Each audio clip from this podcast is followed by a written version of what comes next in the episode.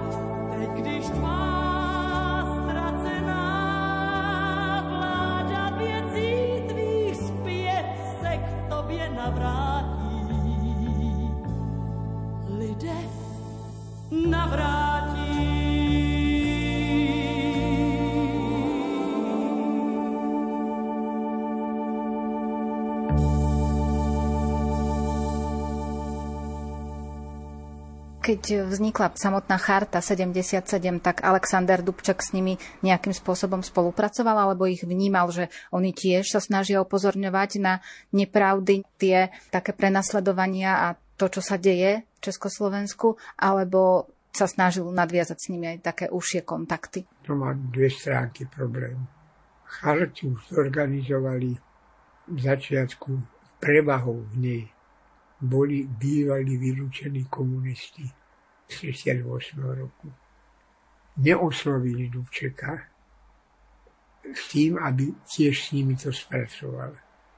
Potom povedali, že mu nechceli škodiť. Tak jeho sa to trošku dotklo.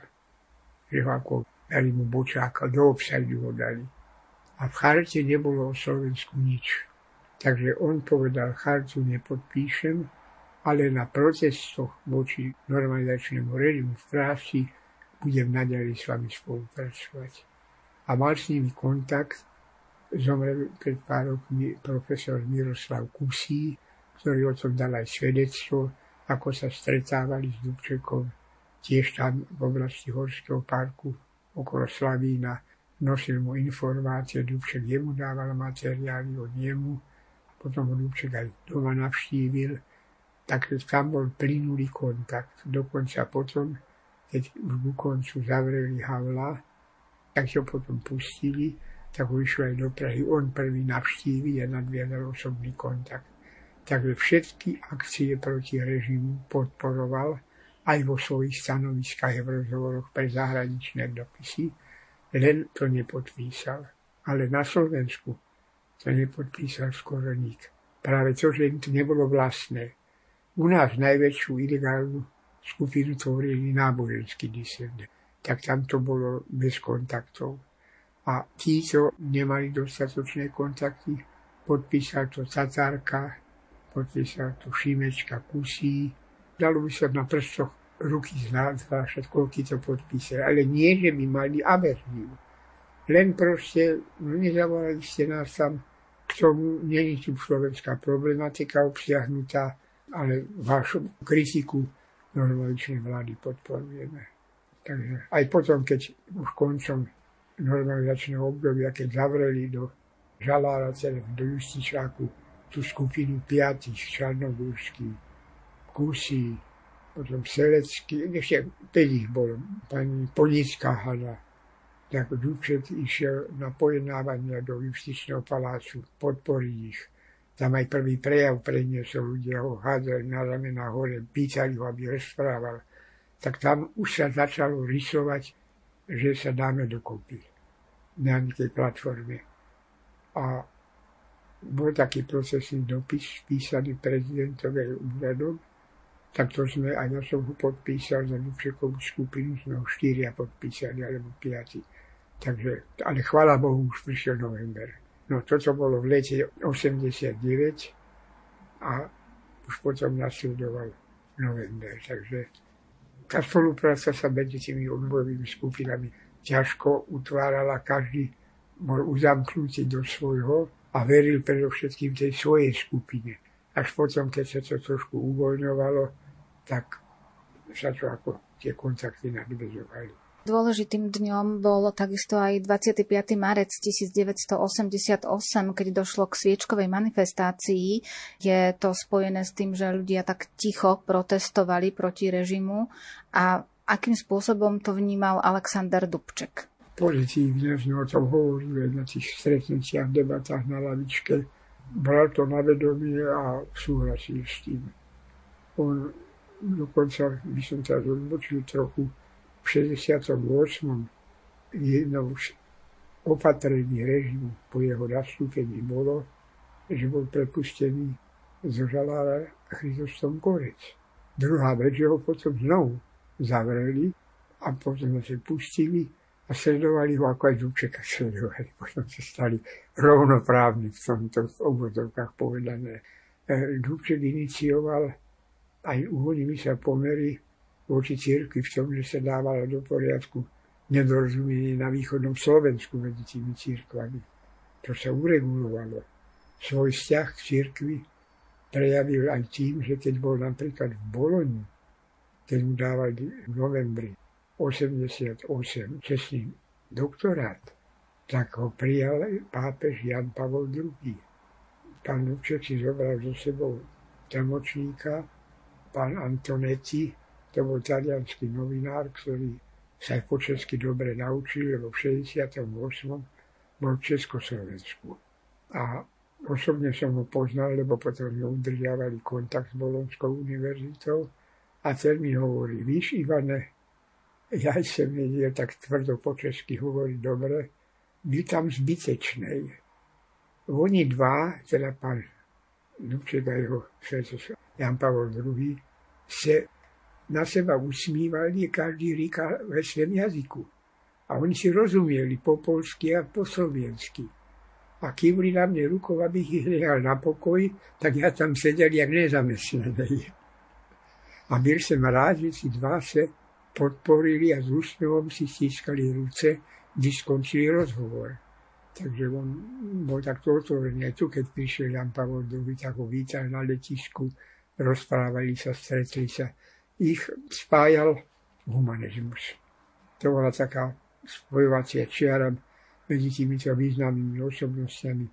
Nech boli už ideologicky inak postavení, ale humanizmus, to človečenstvo, keď bol skutočný humanista, tak musí nájsť aspoň nejaký kompromis na slušné živobytie vzťahy medzi sebou. Ale vôbec Jan Pavel II bol senzačný človek. Keď bol na prvej oficiálnej návšteve náš prvý prezident, pán Michal Kováč, u neho, potom, keď sa stal prezidentom, tak zobral do delegácie aj mňa. A som vtedy pôsobil ako poslanec a predseda zahraničného výboru v Národnej rade. A to som bol v politických veciach ako spojenie s pánom Michalom Kováčom. A išli sme na audienciu a máme fotku z toho, z tej pamätnej knižnice jeho. Takže bola taká milá sienka.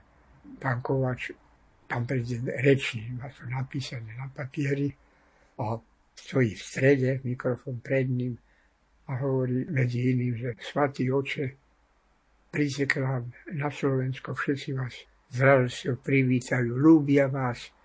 A on sa tak usmial, tak sa už pojedem na Gerlach.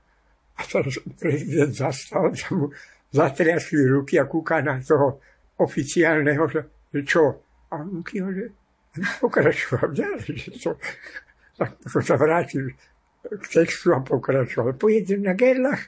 To tak vyvierol z kontaktu. My sme zatlieskali jemne tomu, no to milá situácia to bola.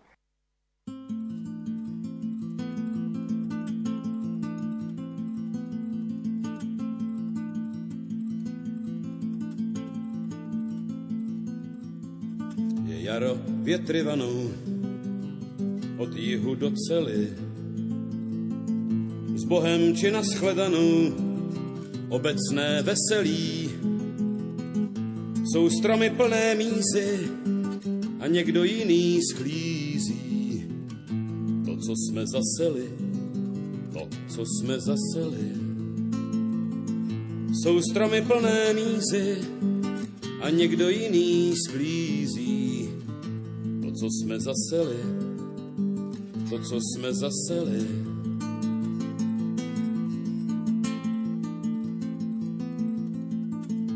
Ačkoliv dozvonilo poslední zvonění, před v duši temno zbylo a v srdci vězení.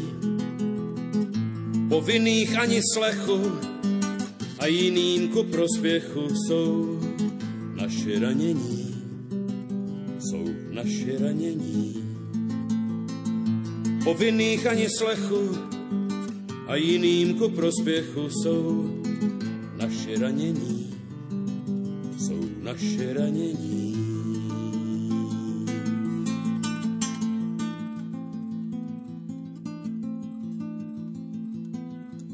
Je jaro, ledy plovou s narkózou do žíly a s maskou sametovou jde ústup zdvořilý. A na mohyle něhy mráz uhrabává sněhy, jež mu přežili, jež mu přežili. A na mohyle něhy mráz uhrabává sněhy, jež mu přežili, jež mu přežili.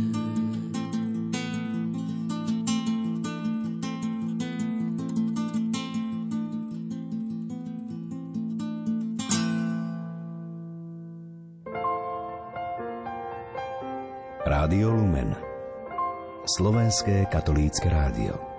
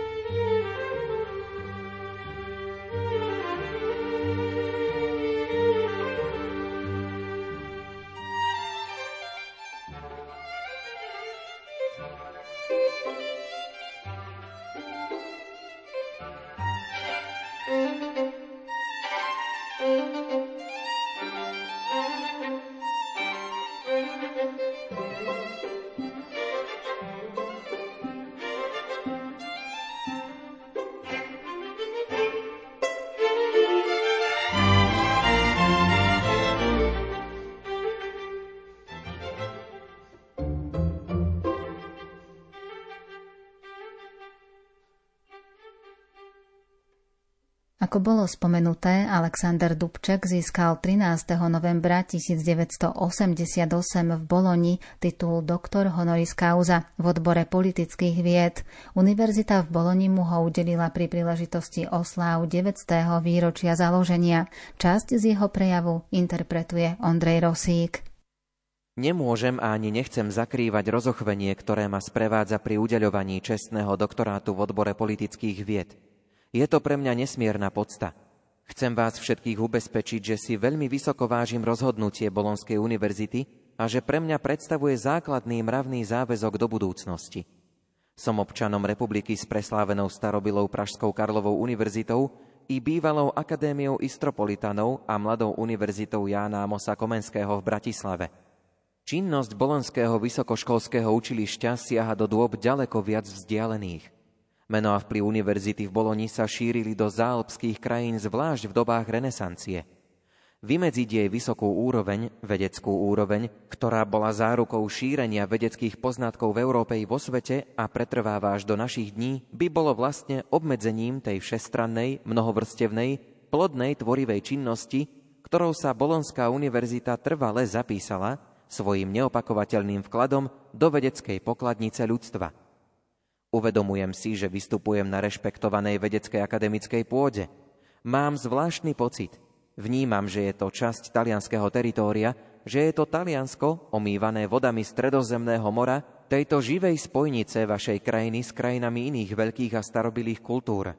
Aká zúžená by bola európska i svetová civilizácia bez tohto prínosu? K vašej krajine, k vašej univerzite upierajú pohľady nielen vzdelanci, ale aj najširšie ľudové vrstvy najrôznejších krajín a národov. S veľkou úctou vzhliadajú k vám, lebo práve toto teritórium sa slávne zapísalo do dejín všeľudskej kultúry a civilizácie. Nesmierne dlhý by bol taxatívny výpočet mien vašich svetoznámych historikov, umelcov, hudobníkov a pevcov, básnikov, spisovateľov, maliarov, sochárov, vynálezcov, politológov, vedeckých tvorcov od najstarších čias až po dnes. Ich diela sú bohatstvom nielen Talianska – prihovárajú sa nám stále živo a najmä v súčasnosti stále viac naliehavejšou rečou.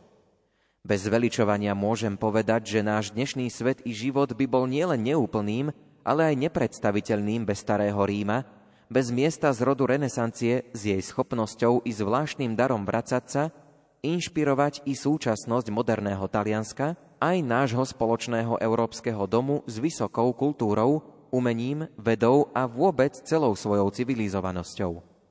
Ako politik musím počiarknúť vplyv Risorgimenta pre rozvoj a rozmach oslobodzujúcich ideí pre vlastný národný a štátny život nás Čechov a Slovákov v strednej Európe.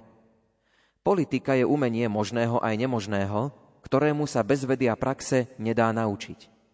Váš významný stredoveký filozof a básnik František Zasízy sa zapísal jedinečným ľudským krédom do histórie – povedal Bože, daj mi dosť pokory znášať veci, ktoré meniť nemôžem, daj mi dosť odvahy meniť veci, ktoré meniť môžem a daj mi dosť rozumu rozlíšiť medzi týmito dvoma druhmi vecí. V živote človeka, kolektívu, v živote národov i v dejinách štátov boli a sú obdobia aj pokory, aj odvahy, časy, v ktorých napriek všetkému človek musí zostať sám sebou. Niesť na trh práce, cti, zodpovednosti svoju kožu, svoj um, srdce, rozum i svedomie.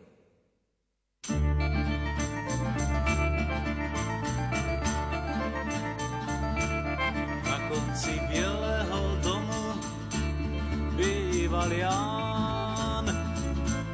Chcel nosiť kvety, nemal komu, mládenec Ján. Smutok je večer, ostrý ako nôž a bol s ním Ján cez okno vošli pravda a lož, mohol si vybrať Ján.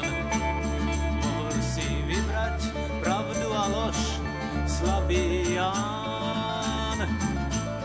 Mohol si vybrať pravdu a lož, váhavý Ján. Krásnu a vábivú lož videl Ján. Starú, všednú a plesnivú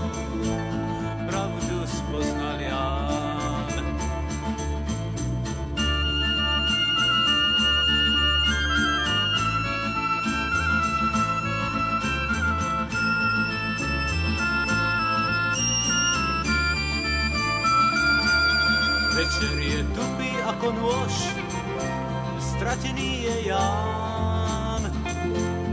Odišli navždy pravda a lož, zostal len smutok a Ján. Človek je navždy sám, keď spozná pravdu a lož.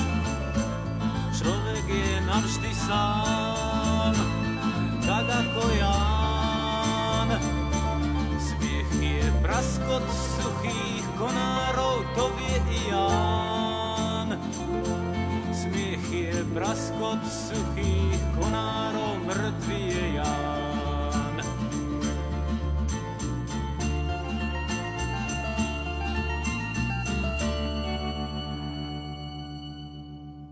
Tom 89. roku, keď došlo k Nežnej revolúcii, tak aj meno Alexandra Dubčeka a jeho osobnosť sa znova dostala do aktívnej politiky. Toto obdobie ste vy ako vnímali? Konečne to prišlo. My sme už vtedy nehali, ako nás vylúčili zo strany, tak som nejako by bol padol balvan. Lebo to vnútorné protirečenie v človeku stále bolo. Boli isté ideály, kvôli ktorým si to začal a sa to nepodarili ideály. A chceli sme ich opraviť. Ani tá oprava nám nebola umožnená. Prišli tanky, tak niekto ide preč.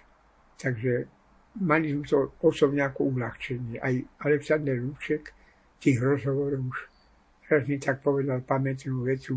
Vidíš, Váňa, tí sociálni predsa mali pravdu. A sociálni bola skrátka sociálnych demokratov. Takže on vlastne už tými debatami s ním som videl, že sa on stal príslušníkom sociálno-demokratickej platformy. U nás v Československu došlo k takému prevratu, ak to môžeme tak nazvať, alebo k zmene režimu v krajine toho 17. novembra 1989, ale dianie v tom stredoeurópskom priestore nasvedčovalo už aj skôr, že dôjde k nejakým takým zmenám v zložení aj jednotlivých štátoch, ktoré spadali do toho komunistického bloku, bývalého komunistického bloku. V tom období už aj Alexander Dubček vedel, že bude možno mať nejakú ďalšiu šancu vstúpiť do aktívnejšej politiky? On sám k tomuto názoru presvedčeniu vlastne dospel okolo Bologna, okolo udalostí, keď mu dávali čestný doktorát. Dokonca v prejave povedal, že vytiahli ste ma zo smetiska dejín. Nadobudol presvedčenie v Boloni to, čo nám často hovorieval, že chlapci aj na našom chodníku bude slávnosť. To sa hovorí aj na našej ulici a my na tom chodníku v Horskom parku, že slávnosť. Lebo veľkú nádej vkladal do Gorbačova. Vždy sa to všetko nepodarilo tak, ako si myslel, ale predsa len keď to tak dneska s odstupom času zoberieme, tak Dubček a Gorbačov boli tie dve osobnosti, ktoré sa pričinili o to, že tá totalita východná zanikla a pomerne, by som povedal, než slušným spôsobom, ale bez veľkých deštrukčných nejakých akcií. Takže on to cítil, že to prináša novotu a keď im povedal, že tí sociálni mali predsa pravdu, myslel tým na sociálne demokratické strany, ktoré v tom čase boli pri moci v mnohých krajinách, vo vláďach, či Mitterrand vo Francúzsku, alebo Willy Brandt v Nemecku. To všetko boli jeho vzory, aj oni zase si stíli jeho. A to boli sociálno-demokratické strany, ktoré uznávali existenciu daného systému, to je kapitalistického, ale boli funkčne podľa svojich programov ako nejaký kontrolný mechanizmus voči ním, ktorý mal pritlmovať tie ostré hrany, obrusovať tie sociálne ostré hrany a demokraciu upevňovať. Takže v tomto duchu on videl ten svoj ďalší vývoj a svoju existenciu a preto aj potom vstúpil nakoniec do sociálno-demokratickej strany. Ale v tom čase to bol len jeho programový prevrat. Ešte čo nemal ako dať von na platformu. Potom v 68. to málo kto frekventuje. V decembri odmietol ako vstúpiť do komunistickej strany, tak odmietol aj založiť nejakú svoju vlastnú socialisticko-komunistickú stranu, lebo boli tlaky od tých vylúčených zo strany, že založte pán Luček svoju vlastnú stranu a ideme s vami. A on hovorí, nie, teraz musíme byť demokrati spolu a naštartovať demokratický systém a tam on sa nechcel dať sflačiť zase do nejakého sektárskeho politického postoja. Preto aj vstúpil do VPN, ale na báze klubu Obroda Slovenska to združovalo to taká platforma v rámci tej kooperácii s VPN, ktorá by zohľadňovala to dobré, čo obsahovali reformy v 68. Potom bohužiaľ došlo k takej diferenciácii. Ono vždycky ten režim, ktorý nastupuje, si myslí, že len on je ten prvý, ten hlavný, čo začal a čo je najlepší. Tak aj tu sa ukázala taká dysfunkčná hranica medzi tým, čo bolo pozitívne v 68. a medzi 89. Hoci ľudia kričali na námestiach Duček na hrad, ale nedošlo k tomu. Lebo zase bola obava od tých, čo nastupovali, že sa môže obnoviť socializmus starom vydaní. Ako keby, že my, keď sme boli 20 rokov za to bytí, teraz túžili potom, aby to znovu prišlo. To je anomália. No ale politika je politika. Akceptoval ten pohyb, čo bol, stal sa predsedom federálneho zhromaždenia a tam sa usiloval, už v prvom prejave vo federáli povedal, toto je teraz zhromaždenie tých, ktorí majú byť nad vecou, ktorí nebudú presadzovať osobné skupinové záujmy, ale budú upresňovať potrebu občana a všespoločenský úzlový problém a takéto riešenie. Bohužiaľ tá prax potom nešla celkom ďalej tak, ako si to on predstavoval, ale jeho východisková pozícia bola taká. On ten demokratický systém a tú humanizáciu mal v sebe a chcel v tomto smere pôsobiť až do tej nepodarenej, nešťastnej, tragickej autohavárie. A vtedy, vtedy v tom 88. znovu precitol, akoby, že ide do toho, že v Európe sú moderné prúdy a dokonca nechcú mu to mnohí uznať. Ale ten jeho bolonský prejav, to bolo to, že prvý československý politik prihlásil k Európskemu spoločenstvu. Mm-hmm. Lebo tam reflektoval vstup do spoločného Európskeho domu. A takisto potom v januári, 16.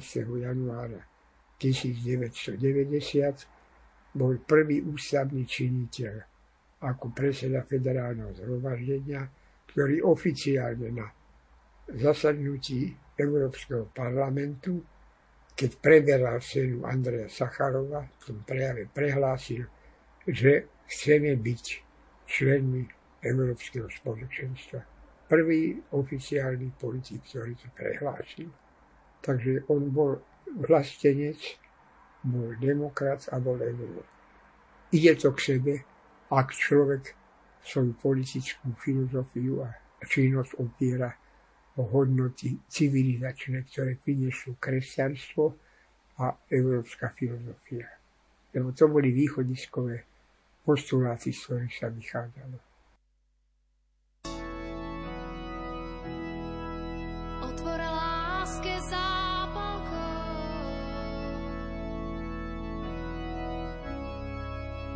Stráži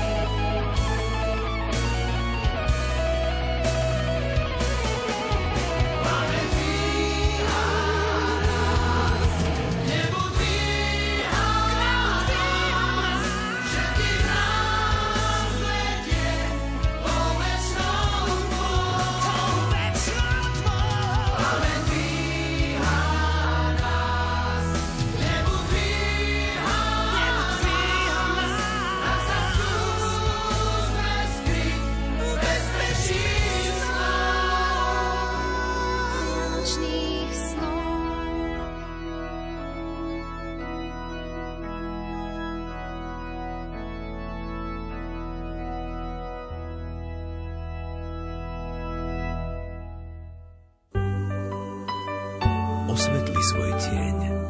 Rádio Lumen. Videli sme tých, ktorí vystierali ruky,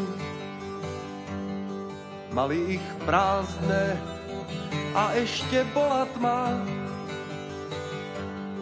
Po našich uliciach odvtedy prešli veky,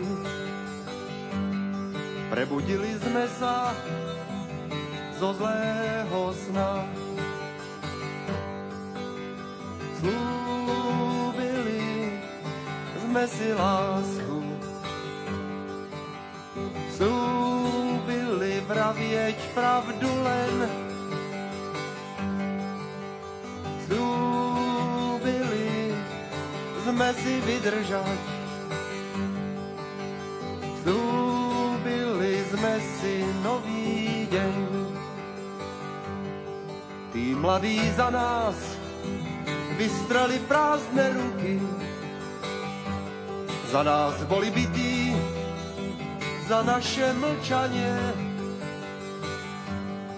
Po našich uliciach odvtedy prešli veky a zaznelo zlému posledné zvonenie. Sľúbili sme si lásku. Sľúbili vravieť pravdu len. Sľúbili sme si vydržať. Sľúbili sme si nový deň. Vystrime s nimi všetci prázdne ruky a bude v nich naša budúcnosť. Na našich uliciach podajme si ruky, nevieria strachu, už ozaj bolo dosť. Slúbili sme si lásku, Slúbili vravieť pravdu len. Slúbili sme si vydržať. Slúbili sme si nový deň. Slúbili sme si lásku. vravieť pravdu len. Slúbili sme si vydržať. Slúbili sme si nový deň. Už ste spomenuli tú haváriu v roku 1992, čiže keď si zoberieme v rok 1989 a rok 1992, je to krátke obdobie, tak veľa toho v tej politike nestihol urobiť. Nestihol, stihol založiť no, alebo obrodiť sociálno-demokratickú stranu tam, kde on kandidoval na záhory, sa dostali do parlamentu sociálna demokracia v 92 tam, kde on nebol priamo kandidovaný poslancom, sa nedostala. A tí, čo viedli ten prvý turnus demokratickej reformy, VPN sa vôbec nedostala do parlamentu, zišla zo scény. Takže bolo vidieť, že ľudia čakali asi niečo iné, alebo trošku iné, keď vyslovili nedôveru. Vtedy, pravda, boli na programe dňa hlavne tie štátoprávne otázky, a Slovensko čakalo trochu iný postoj od tých, ktorí sa uchádzali o jeho dôveru, než ten, ktorý vtedajšia garnitúra ponúkala. Potom došlo k rozdeleniu Československa na Českú republiku, Slovenskú republiku. Bol zástancom takéhoto rozdelenia aj Alexander Dubček. Ak by náhodou, ak by sme to tak zobrali, že by žil aj ďalej, tak pripustil by takéto rozdelenie? Už samotnému koncu života už áno dlhý čas, za to obdobie 90-91 na jeseň už potom je kritický, prezentoval sa ako zástanca spoločného štátu. Lenže keď spomeniem, že jeho názor na spoločný štát nevyhovoval Klausovi a tým, čo po Havlovi prišli k moci ODS, tak tam bude to čertovo kopicko. Lebo Dubček si ten spoločný štát predstavoval ako svezok demokratických federácií Českej a Slovenskej republiky. To bolo východisko zakódované v zákone o federácii v roku 1968. Tedy sa aj hovorilo o štáte slovenskom a českom federatívnych štátoch, ktoré z dola po dohode vzájomnej dávajú istý druh kompetencií tým spoločným federálnym orgánom, my sme tomu hovorili federálna svokra v Prahe, ktorá bude riadiť tie spoločné republiky v rámci toho rozdelenia kompetencií, ktoré dostali od tých základných republik. A to práve Klausovi a ods nevyhovovalo. A preto oni odmietli aj tento návrh Dubčekov spoločného štátu. Oni si predstavovali unitárnu federáciu. To znamená, je jeden štát, jedna ekonomika a v tom jednom štáte sú dve republiky. Ale žiadna samostatná diplomácia tieto veci, toto nie. No a tam sa práve potom stretli dvaja kovúci, Klaus a Mečiar a keď videli, že sa na ne nedohodnú, tak sa rozhodli dokončiť to ako to delenie, rozdeliť to. To nebola len ich zásluha, to bola zásluha toho hnutia na Slovensku, že chcelo národno-emancipačný proces uzavrieť. A Dubček bol na týchto diskuziách s nami, my sme spolu. A ku koncu, keď videl postoj federálnej vlády a postoj Klausa, tak už od jesene 91, o tom sú dokumenty jeho prejavy, len tak sa nefrekventujú veľmi, hovoril o tom, že český partner má dať Slovákom to, čo im patrí. Čiže bol to taký ten návrat k 68. Každý budeme svoje, ale navonok budeme dokopy a dohodneme sa, kto čo bude robiť. To nebolo vyhovujúce a na Bôriku bola vtedy porada asi 19.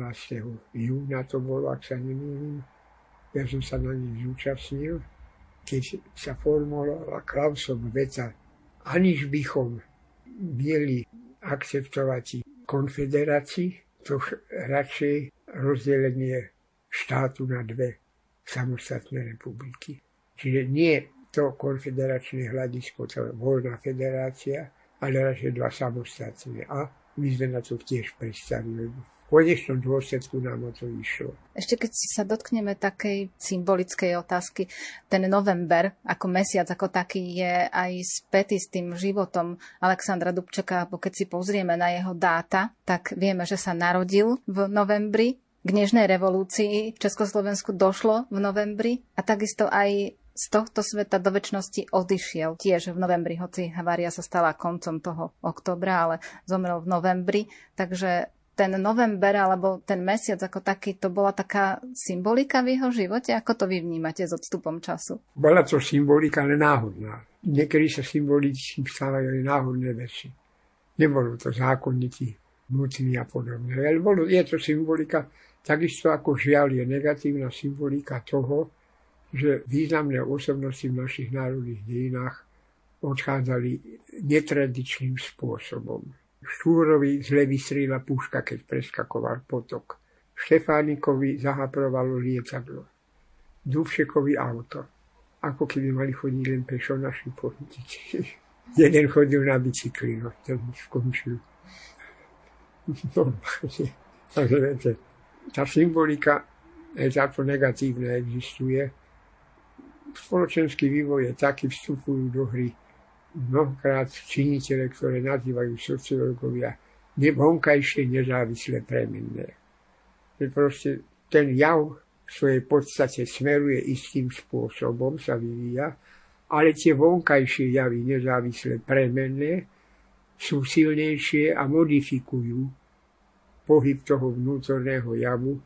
Koľkokrát sa už Slováci usilovali o národnú emancipačný proces uzavrieť svojou štátnosťou. A vždy niečo do toho vbehlo, alebo sa to nepodarilo. Ale nakoniec to sa udialo, lebo tá tendencia tu bola a presadila sa. Presadila sa a teraz je to tak, ako to je, bohužiaľ. Nie všetko sa vydarilo. Ale viete, ľudstvo potrebuje víziu. Či už je to podobe náboženskej alebo filozofickej doktríny. Tie predstavy o dokonalom a spravodlivom živote tie sú ešte od Gilgamesha, to ľudstvo vždy malo nejakú takú snahu, či už duševnú, alebo aj empirickú v skutočnosti, niečo dávať do lepšieho poriadku. A myslím, že to nás drží na tej civilizačnej ľudskej úrovni. Musíme sa dohodnúť, že či sme ľaví, lebo praví, blondiaví, lebo čierni, že patrí sa byť ľuďmi vo vzťahu medzi sebou. A to u Dubčeka bolo. To nie náhodou napríklad ešte v Indii majú Dubčekovú ulicu.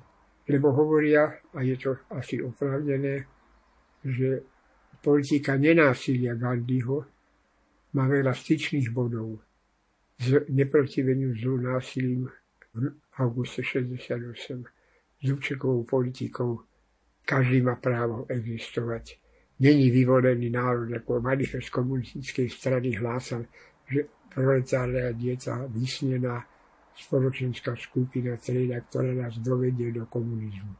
To akčný program je úplný protipol toho manifestu, len to nikto nechce si čo majú uznať a priznať, ktorý hovorí, že každý, nielen ten jeden, jedna trieda, každý má právo mať podmienky aj pri svojom úsilí, samozrejme, aby žil vhodných ľudských podmienkach, aby sa mohol rozvíjať jeho bytostné síly, jeho kultúra, jeho spôsob života.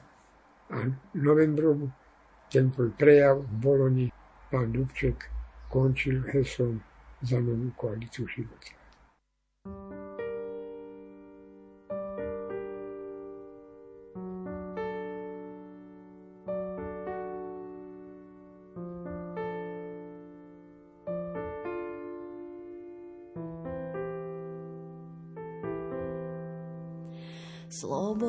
Je pierko.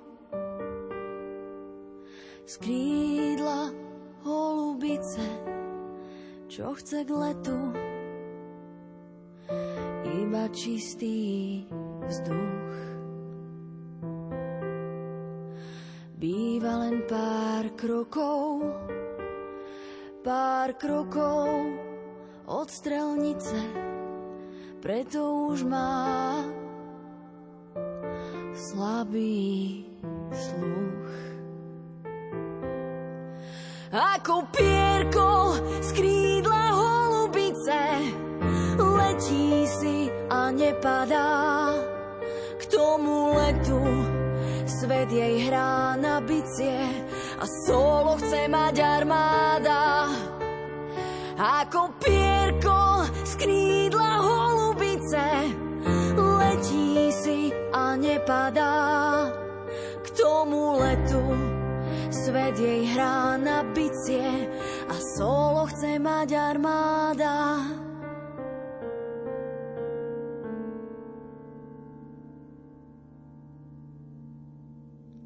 Sloboda je pierko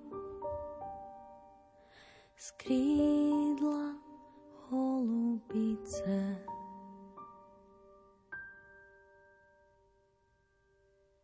Alexander Dubček naposledy vydýchol pred 30 rokmi 7. novembra 1992. Ešte v lete spomínaného roku predseda rakúskeho parlamentu Heinz Fischer o ňom povedal S menom Alexandra Dubčeka je spätá túžba po ľudskej, demokratickej a slobodnej spoločnosti. O svoje spomienky na osobnosť spätú s politikou, s ľudskou tvárou a významné medzníky v dejinách sa s nami podelil historik profesor Ivan Laluha, ktorý sa v týchto dňoch dožíva životného jubilea 90 rokov. A my srdečne blahoželáme. Vyjadrujeme vďaku za prijatie i rozhovor a vyprosujeme zdravie a množstvo Božích milostí. Za pozornosť ďakujú hudobná redaktorka Diana Rauchová, majster zvuku Marek Rimovci a moderátorka Andrea Čelková.